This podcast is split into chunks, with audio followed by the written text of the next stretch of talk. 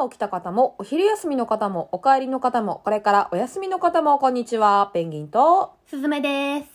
このラジオは、ミーハーお気楽 OL な姉、ペンギンと、サブカルシャカリキ OL な妹、すずめの会話を、せっかくなら誰か聞いてくれないかなと垂れ流す番組です。姉のペンギンです。妹のすずめです。よろしくお願いします。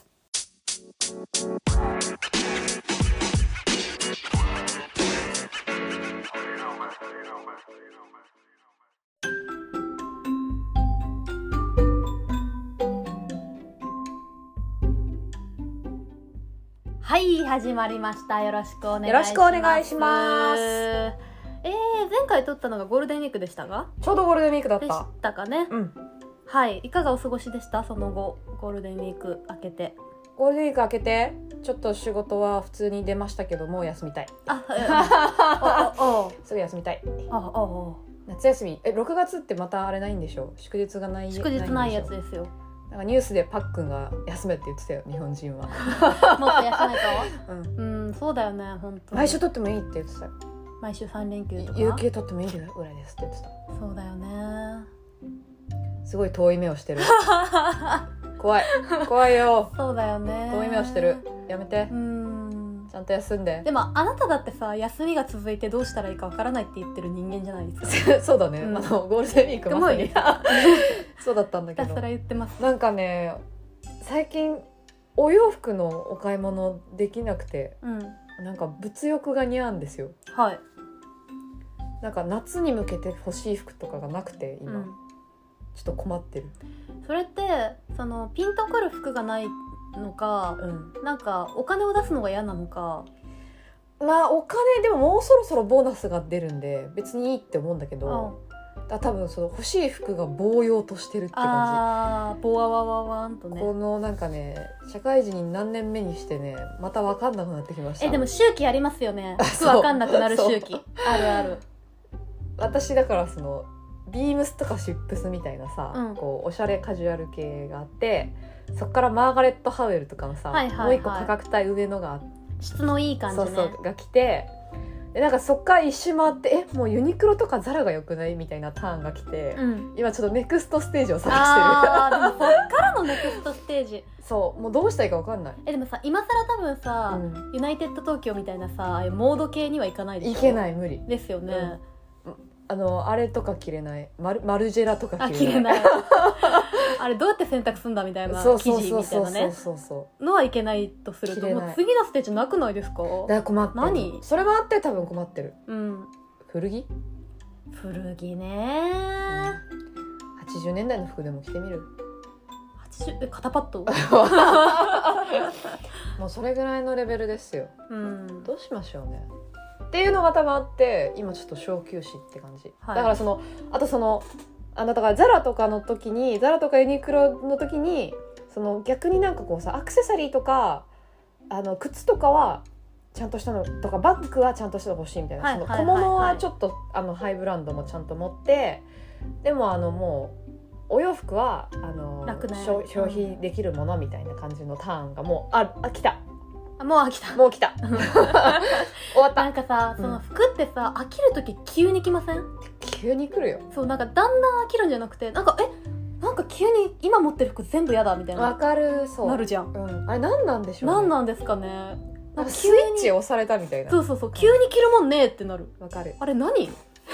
脱皮してるんですよ、脱皮ですね、はい。日々成長。はい。うん、ということでよろしいですか？わかりました。喋ることあります？あでも私今日しゃ今日二人とも喋りたいことあるからさ。あ、そうですね。行き。ましょはい。うそれではお付き合いください。ペンギンと。すずめのさえずりラジオ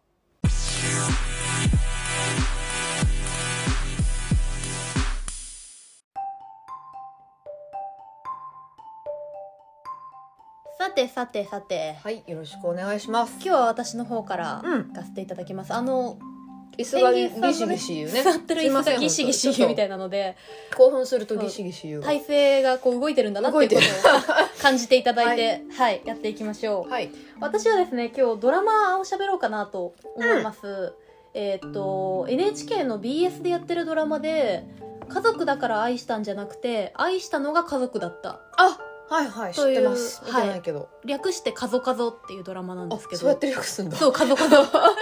初めて知った一応カゾカゾっていうらしいです、はい、確かにこういう長いタイトルってどうやって略すんだろうって思うけど、まあセカチュウ的なね。そうそうそうそう。そこ取るんだみたいな感じですけどん。カゾカゾですと、アイカゾとかかと思って。ねそカゾカゾなんです。うどこ取るかっていう。あ了解しましはい。です。たはいで NHK の BS でやっててまだ1話しかやってないんですけど。あそうだよね。最近始まったよね。そうなんです。うん。でもその1話がすごく良かったのでまあ2話以降まだ見れるタイミングでご紹介をしておこうかなということでお話をさせてください。はい。はい。えっとですねあの同じこれはもともと同じタイトルで、えっと、本が出てて、うん。えっと本はもともとノートに投稿されたものを本化されたものなんですけどあのエッセイなんですね、うん。えっと、岸田奈美さんっていう方が書いた、まあ、あの自叙伝的な、えっと、エッセイ作品ですと。はい。でえっとまあ、ドラマの第1話にのっとってあらすじを言うとあのエッセイはいっぱいいろんなエピソードがあるので、うん。あのドラマの第1話がどんな話だったかっていうと、えっと、高校生の岸本七海ちゃん。岸田奈美ちゃん。岸田奈あ 美さんのね、そこもじってんだ別に本人でいいのにね、うん。あまあでもなんかね一応脚色してるのか。ですです。いろいろあのドラマ化するにあたって脚色がされているので、はい。まあなんか一番最初にね、あのー言うんですよ。このドラマはあくまでフィクションです。ただしトゥルーストーリーほぼみたいなことを言う。だだからまあ、岸田奈美さんのエッセイがまあもちろんベースなんだけどいろいろこう脚色をしてドラマ化してますよっていうことがあの冒頭に宣言されておりますと、なので岸本七海ちゃんはい。です、でえっ、と岸本七海ちゃんが高校生の時が第1話できっと、まあ、第第2話以降もうちょっと成長していくと思うんですけど、うん。えっと、七海ちゃんはダウン症の弟とお母さんと暮らしてますと。うん。でお父さんがどうしているかがあのドラマの冒頭の方ではあ明かされないんですね、はいはい。なんか出張中みたいなふわっとなんか言われるんですけど、うん。なんかこうちょっと伏線っぽい感じで明かされなくて、うん。でまあそんな中でダウン症の弟を励ましたり励まされたり母親のマイペースさんにこうあの振り回されたり自分が振り回したりまあいろんなね3人で仲良くあの頑張って生きているわけです。うん。でそんな中で、えっと、お母さんがある日、えー倒れてうん大動脈解離と診断されて、うんうんうん。手術は奇跡的に成功するんだけど、まあ、車椅子になりますと。でその車椅子になっちゃったっていうあたりで実はお父さんもちょっと前に亡くなってたことがはい。明かされると。いうような話なんですね。そのまあ本当に岸田奈美さんのあの人生というかから撮ってるので本当にそうなんですけどそういった中であの家族でこうどんどんいろんなことを乗り越えていくみたいなうん。ストーリーになりますと。で何が良かったかってなんかね映像としての完成度がめちゃめちゃすごいの。へえですよ。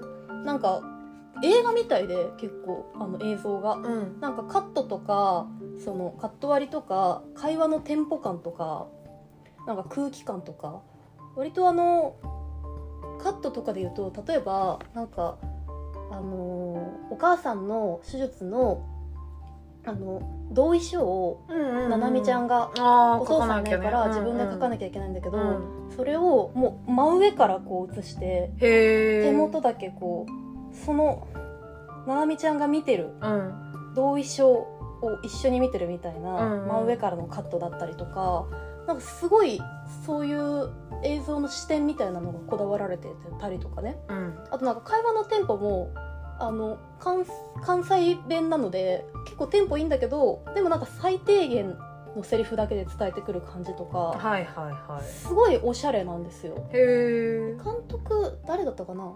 監督なんか割と有名というかあのこだわりの映画を作ってるタイプのうん。方ですよねだったりするのそうなんですかあれ？そうだと思う。と違うかな。この大大工さんって人？大九って読むのかな？大きいに九って読む人？監あ督脚脚脚本だねこの人はね。ですです。監督なんか女性の方じゃなかったかな。違うかな。まあごめんなさい。調べておけばよかったんですけどおしゃれ映像であのそれだけでもなんか見てて面白いなっていうのがありますと、うん。であとストーリーで言うとなんかやっぱ今言った話で言うとあらすじ言っただけだとすげえ重そうな話だなって思うじゃないですか、なんだけどあのこれもともとの岸田奈美さんのエッセイもそうなんだけどあの明るいんですよ。うん、うんまあ、岸田奈美さんのその文才がまあエッセイで言うと爆発してるんだけどその関西弁の感じであのエッセイで言うと「これあかんやつやんけ」みたいなのとか出してくるのがやっぱりこのドラマでもこううまいこと挟まっててでもなんか別になんだろうあの過剰にや突っ込んだりとかはせずうん。関西弁のテンポ感となんだろう気の抜けた感じとのバランスがすごく良くてなんか「えー、そんなもん私の方ができるし」みたいな。だらーっとしてるんだけどあの重くならないあの関西弁の妙というか、うん。がすごくバランスがいいですと。でなんかあのくる象徴的なセリフがあってえっと父親の死障害車椅子まあどれか一つでもあったらどこかの監督があの感動のストーリーを書いてくれそうなところですけどあのうち全部いますけどみたいな。あこういうわけ。あ 自虐っぽい感じね。そうそうそう。はいはまあ、でもそのセリフがすごく象徴だなと思ってて、いうん。全部いますけどっていう軽い言葉であの受け止めながら生活を続けていくななみちゃんの凄さというかね、がすごくくわかるセリフだなと思ってなんかその重さとテンポのバランスがいいっていうはい。のがありましたと。うーん。でね最後にあの俳優がいいんですよ。この河合由美ちゃんってね。そう河合由美ちゃんがめっちゃ良くて、うんうん。あの私はサマーフィルムに乗ってって多分前にあラジオで喋ったと思うんだけど、はいはいはいで出ててその時もすごい良くて。てかそのサマーフィルムに乗っての時もなんか演技賞新人賞とか結構そうなめにしてるのでうんうんうんあのもともと評価の高い女優さんではありますがもうねなんかちょっとこうやさぐれたというか別にぐれてはないんだけどなんか学校でも一軍には入れなくて、うん。三軍であ三軍なんだ。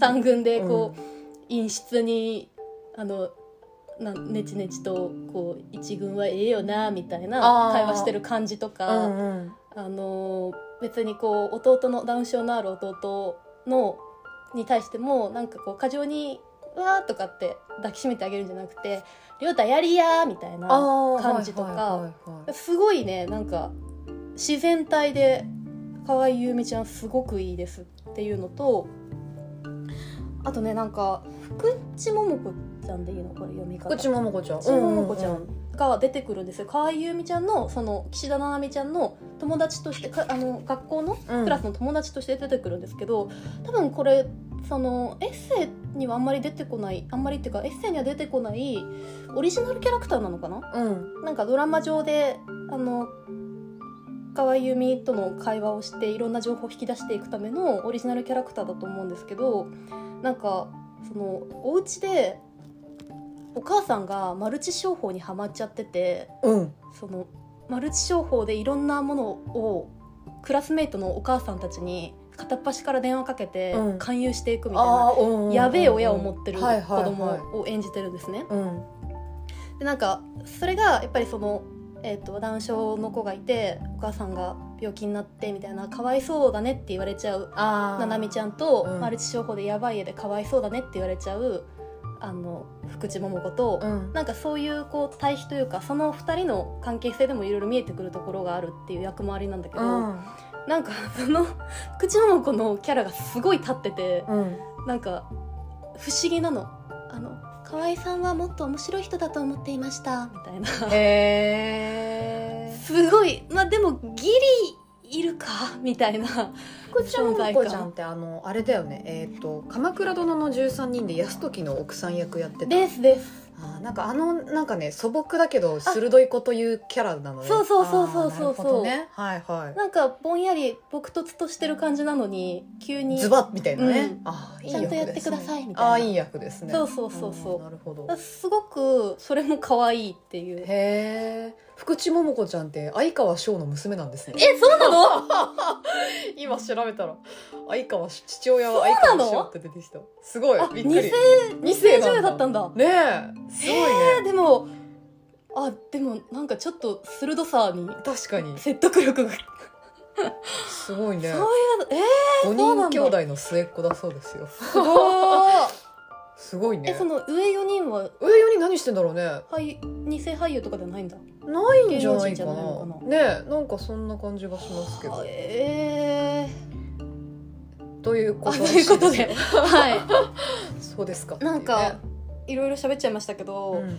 そうなんです。あの楽しめるところがいっぱいあるドラマなんですよね、うんうんうん俳優もいいしその会話のテンポ感もいいしその脚本と、あてかエッセイからの脚本家の時のバランス感というか、うんうん。どこまで重くしてどこまでリアルを入れるかみたいなバランス感もいいしなんかすごくなんか完成度の高い本当に映画みたいなドラマだったので第2話以降もぜひあの皆さん見ていただきたいなと思ってはい。はい。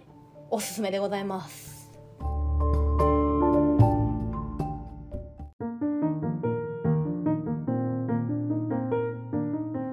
お疲れ様ではい、ありがとうございました。ペンギンさん。はい。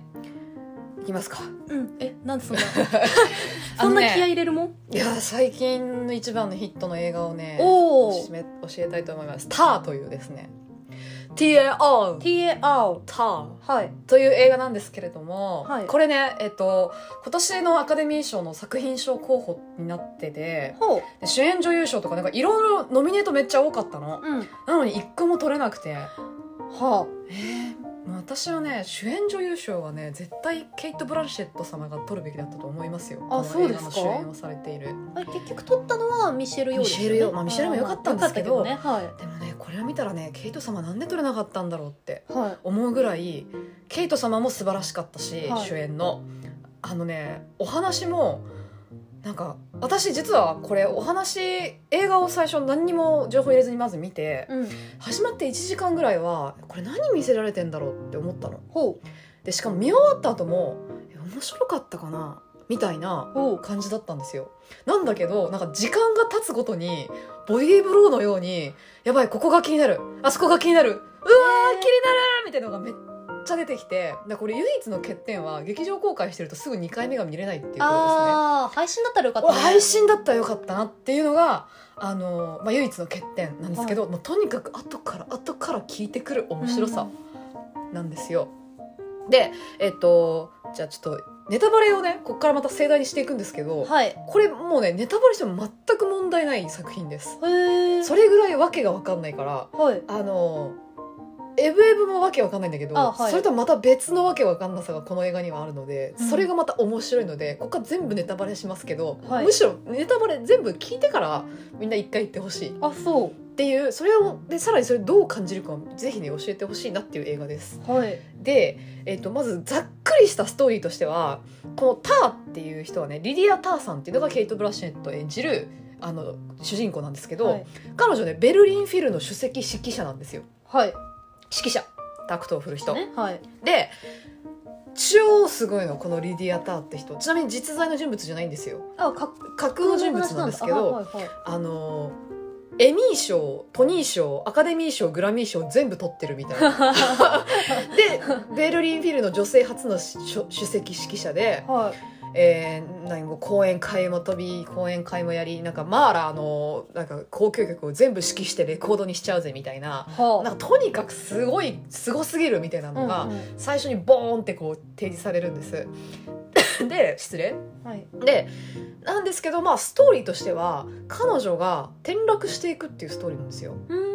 で、まあ、一体なんで転落していくのかっていうと,、えー、と大きい要素が2つあって、うん一つが、えー、と自分が目をかけていた、えー女性の弟子の指揮者の女の子にパワハラをしてうん。その子が自殺しちゃって、その女の子にのご両親に告訴される。告発告訴されるっていうのがはい。ざっくりしたあの転落1で、はい。もう一つはえ彼女ジュリアード音楽院でも授業を持ってたんだけどはい。そこのそこでこうあのの授業の様子がセクハラまがいだみたいな動画が流出しちゃって、はい。えー男子大学生によるセクハラだみたいなことが拡散されちゃってそこでもあのスキャンダルになっちゃうはい。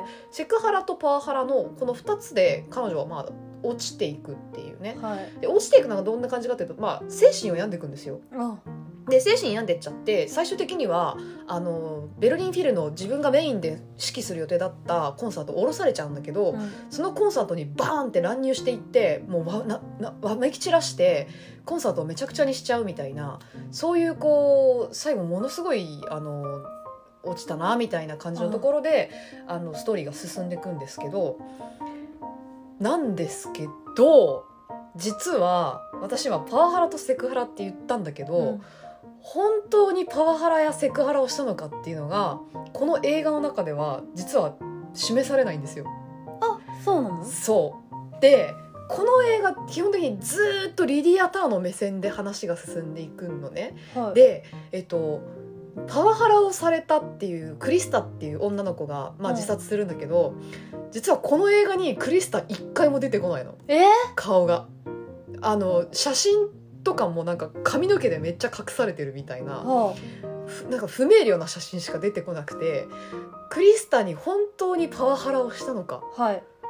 一体どうなのかみたいなのが全く分かんないの。なんでかっていうとリディアとクリスタの指導のシーンが一切出てこないから。はで唯一ヒントとして残ってるのがクリスタがあのなんかもうやばすぎるみたいなもうこのままじゃ指揮者になれないとかあのリディアに私見限られてるみたいなのをマネージャーの女の子にふっかけてるみたいなメールとかあるんだけどでも逆にあのリディアの方がちょっとクリスタの精神が不安定でとかちょっとこの子は自分が指導しててもあの不安な要素が多すぎるからごめんなさいあの劇団に推薦できないみたいなうん。メールを送ったりとかもしててどっちだどっちだみたいあーなそのクリスタが勝手に不安定になってるのかリディアがパワハラをしたからクリスタが不安定になったのかが実は全くわからないままリディアが死んじゃうっていう、うん。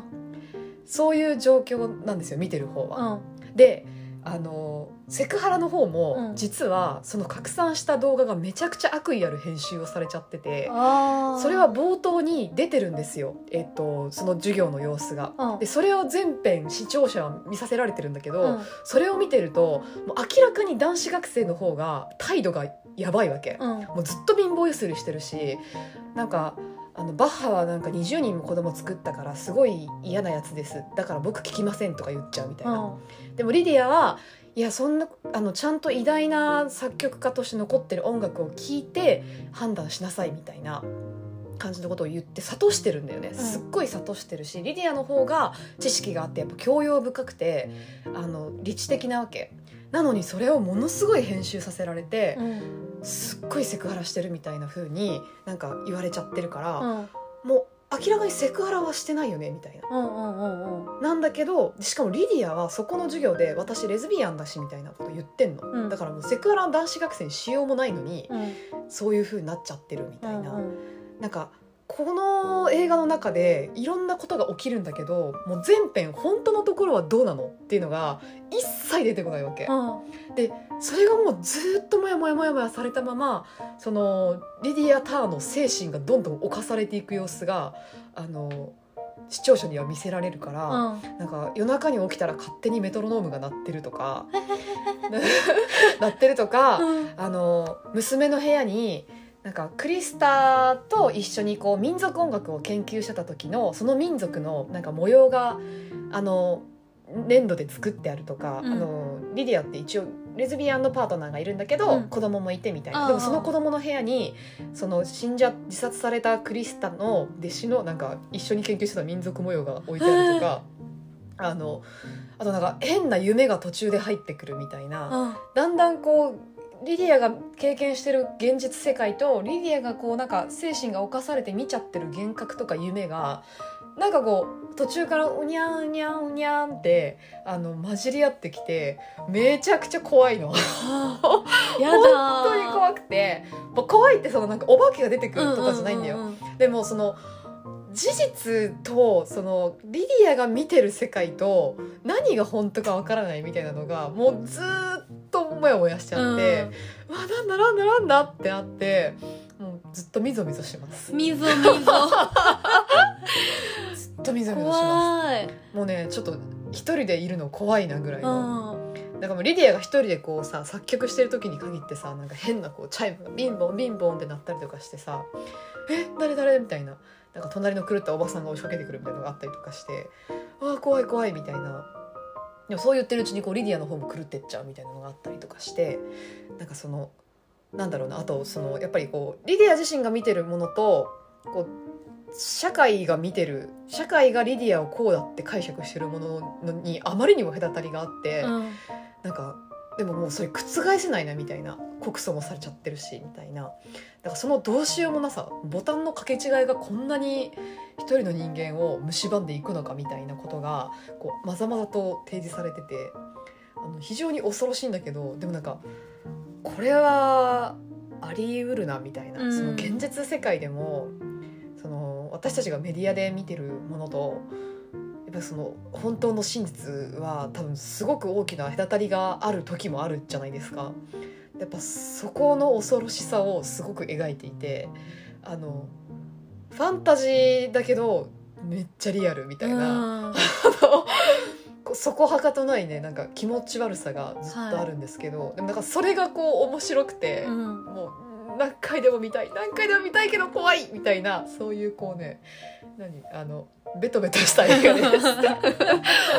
であのラストはラストシーンもものすごい解釈が分かれててで私はなんかうわすっごい落ちたとこまで落ちたな一応実は最後ちょっとあの彼女がもう一度タクトを触れるところまで行って落ちきった彼女がちょっとこうもう一度タクトを振るっていうシーンで終わるんだけどなんか私からするとものすごいあ彼女の人生がないがしろ人生キャリアがないがしろにされたようなことを示唆してる終わり方だなって思ったの。だけど別の解説とか解釈をしてる人の感想を見るといやこれはもう明らかに彼女の新境地希望だみたいなものすごい希望のある終わり方だって言ってる人もいてマジで？みたいな。めちゃくちゃだからもう私終わ見終わって23日してからめちゃくちゃ感想をあさったの。あもうそれぐらいあまりにもいろんな解釈がありすぎてもうそれもむしろなんか取り込まれていうかさ何が真実なのかどの解釈が正解なのかがわからないみたいな状態に観客を陥れる本当にもうねやめられない止まらないみたいな映画なので今っぽいですね。なんかそこまでなんか見越してる感じがしますね、うん。SNS 論争まで、うん。まあ確かにその分かりにくいからまあこれは作品賞ではないかなと思ったんですよ。だけど、もしこれがもうちょっとエンタメ性が高かったら私明らかに作品賞はオスカーは今年はこれだったって思うぐらい、うん。超面白いのでぜひぜひ気になった方はもういろんなネタバレ全部吸収してから見てほしい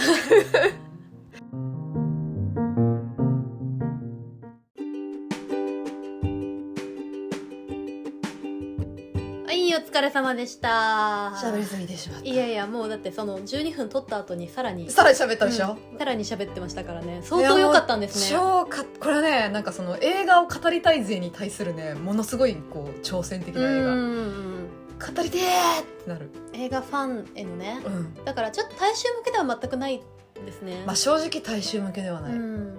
えでも見てほしい。超面白い。でもエブエブもさなんだろう。結構あれですよねまあ大衆向けに見せかけて、そう実はね、うんいろんなテーマが隠れてたりとかさ、映画ファン挑戦的な、うん。あの脚本というか編集だった気はするんだけど、映画ファンじゃない人が、うん。まあ、アカデミー賞の作品だからっつって見に行ってなんかすごいふわっと受け取ってるみたいなよく見ましたなんか面白かったみたいな。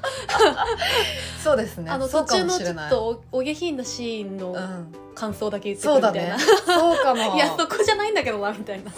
あったけど、うん、難しいですよねやっぱ映画って。だからそうだね。広がりとそうそうそう。深みさっとどっち取るかっていう。両両立させるかみたいなのはうんすごいあると思うんだけど、うん。いやータワー本当。いやータワー。すごい効いてるじゃないですか。ボディーブローが。うんやばいねやばいよやばいやばいやばい。なんか底なし沼のような映画ってみんな言ってる。へー。みんな言配信されないのかしら？まあ今劇場公開だから。いやもう私は可及的速やかに配信させしてほしい。えネットフリかな？ネタフリかな。あなんかでもね音楽とかもすごい多分こ音楽っていうか音響もすごいこだわってて、なんか変なノイズとかすんだよね。やだそれもすっごい怖くてヒッチコック的な。うわーやだうやだやだみたいな。なんか実際にホラー映画の悲鳴の音をサンプリングしてなんか劇場に使っ劇中に使ってるみたいなシーンもあんの。やだでもその悲鳴が結局何なのかも全然わかんないみたいな。あ何の悲鳴か分かんない。何の悲鳴かわかんないみたいな。でもなんかずっとケイト・ブラッシュネット様がもう怯えてるみたいなシーンに使われてるでもね本当ケイト・ブランシェット様がすごいから見てほしいっていうのもある。あそれ言い忘れたんですけどケイト・ブランシェット様が素晴らしいですよ。うん。いやでもそのストーリー聞いただけでそれを演じるのすごいなって思いましたから。大丈夫ですよ。すごい。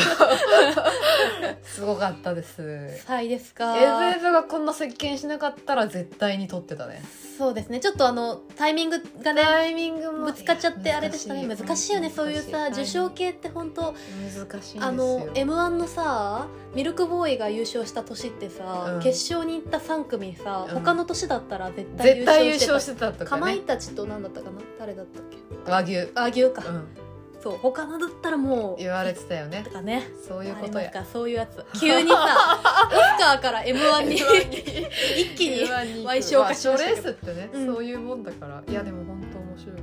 来週以降がねまたいろんな映画で公開されるんでちょっとまた見ていきたいなと思ってるんですけど。うん。えー、岸辺露伴でしょ、はい岸辺露伴楽しみだね。あとあの「かもめ食堂」の監督がね「波紋」っていうあの映画を公開してておうあとね「ウィッチ」「ザ・ウィッチ魔女」っていうおー。韓国のバイオレンス映画はいはいはいも、はい。あの公開す続編が公開されて続編なんだあれ。あれ続編なんですよ。うん。公開されてで、えっと「ウーマントーキング」っていうこれもオスカーの作品賞になった映画もまた公開されてはい。もう忙しいですね。大変ですね。あとなんだっけもう一個。ほら怪物。怪物は再再来来週ですですねでその次の週に、えっと「リトル・マーメイド」来ますリトル・マーメイド「リトル・マーメイド」の実写が来ますよ。へえあのほら有色人種の女の子が主人公になっててみたいなちょっとあ。あのなんかいろいろ話題になってたはははは。そうなんですね。はい。はああ忙しい。忙しいですね。まあちょっとなるべく見たいと思ってるんですけどちょっとな時間がどこまで取れるかという感じですが。やっぱ配信じゃないとね、うん。あのーうん。そのいやってる枠でしか見に行けないですからね。そうね。ちょっとこうやりくりが大変ですよね。頑張ります。えあの映画館で1日2本とか3本とか見れるタイプですか？2本までは見れる。あ3そう。本はしんどいきかな。ついよねうん。さすがに。やっぱ目が疲れるもんな。目がつかだからその2時間半を2本とか3時間を2本とか私ちょっと難しい、だからこの間あのえっと、鏡の古城と鬼滅の刃を見ました連続で。それはなんか2時間1時間半と2時間とかだったから午前午後で見れたっていう。どっち先？えっとねどっち先に見たかな？鬼滅先に見たんじゃないかな。あそう、うん、あの上映？今ねやねアニメでやってるやつの先行上映してたやつをはいはいはい。見ましたね、刀鍛冶の外編をね、うん。はあ。それは見れます。まあでもね名画座とか行くと2本立てうん。あのあれ当たり前だからね。うん。まだもうちょっとだけ喋っていい？あこの間ラストエンペラー見に行ったんですよトエンペラーって？坂本龍一が音楽やってる。はいはいはいはいごめんなさい。うん。あの池袋の新聞芸座ってところに見にはい行って、はいはいはい。やっぱねすっごい良かった。スクリーンで聴く坂本龍一の映画音楽。そうなんだ。えラストエンペラー私あの普通にテレビでは見てたんだけうんうんうんうん。ど配信とかでやってたからやっぱ全然音がすごいもう違くて。あそうですか。ラストエンペラーってなんか最後エンドロールが終わってからも音楽が流れ続けてるんですよ。それで坂本龍一の「じゃじゃーん」みたいなその音メインテーマが終わって映画が終わるんだけど、うん。やっぱ最後終わった後拍手が起きててうわすごいみたいな。その何？エンドロールが終わった後はじゃあ何が？真っ暗な画面でずっと音楽流れてる。え？そう。すごいんですよ。通さ音楽とさ一緒にあ終わる監督とか出て終わるじゃん、のうんうんうん。てか合わせに行くじゃない？その。合わさってないの。最後音楽だけ聴いてみたいなエンドロール すごいね。そう感動ですよ。すごい大事にされている。分かってはいたんだけど感動しましたねやっぱラストエンペラーの音楽って誰しも多分一回は聴いてるじゃないですか。全然違うんですね。全然違います、映画音響で聴く映画音楽ってやっぱね一番いいんだなって思いました。だからなるべくちょっとその公開作もスクリーンでやっぱ見たいなって思った次第です。うん夏に向けてちょっと頑張ってい。きますので、そうですね、見るもの多くて忙しいわ本当に、はい頑張ります。頑張りましょはい、うということで何でしたっけ？ごめんなさい。出しますねというわけで本日はこの辺りで。このラジオは姉と妹の会話をせっかくなら誰か聞いてくれないかなと垂れ流す番組です。聞いてくださった皆さんありがとうございます。ではまた次回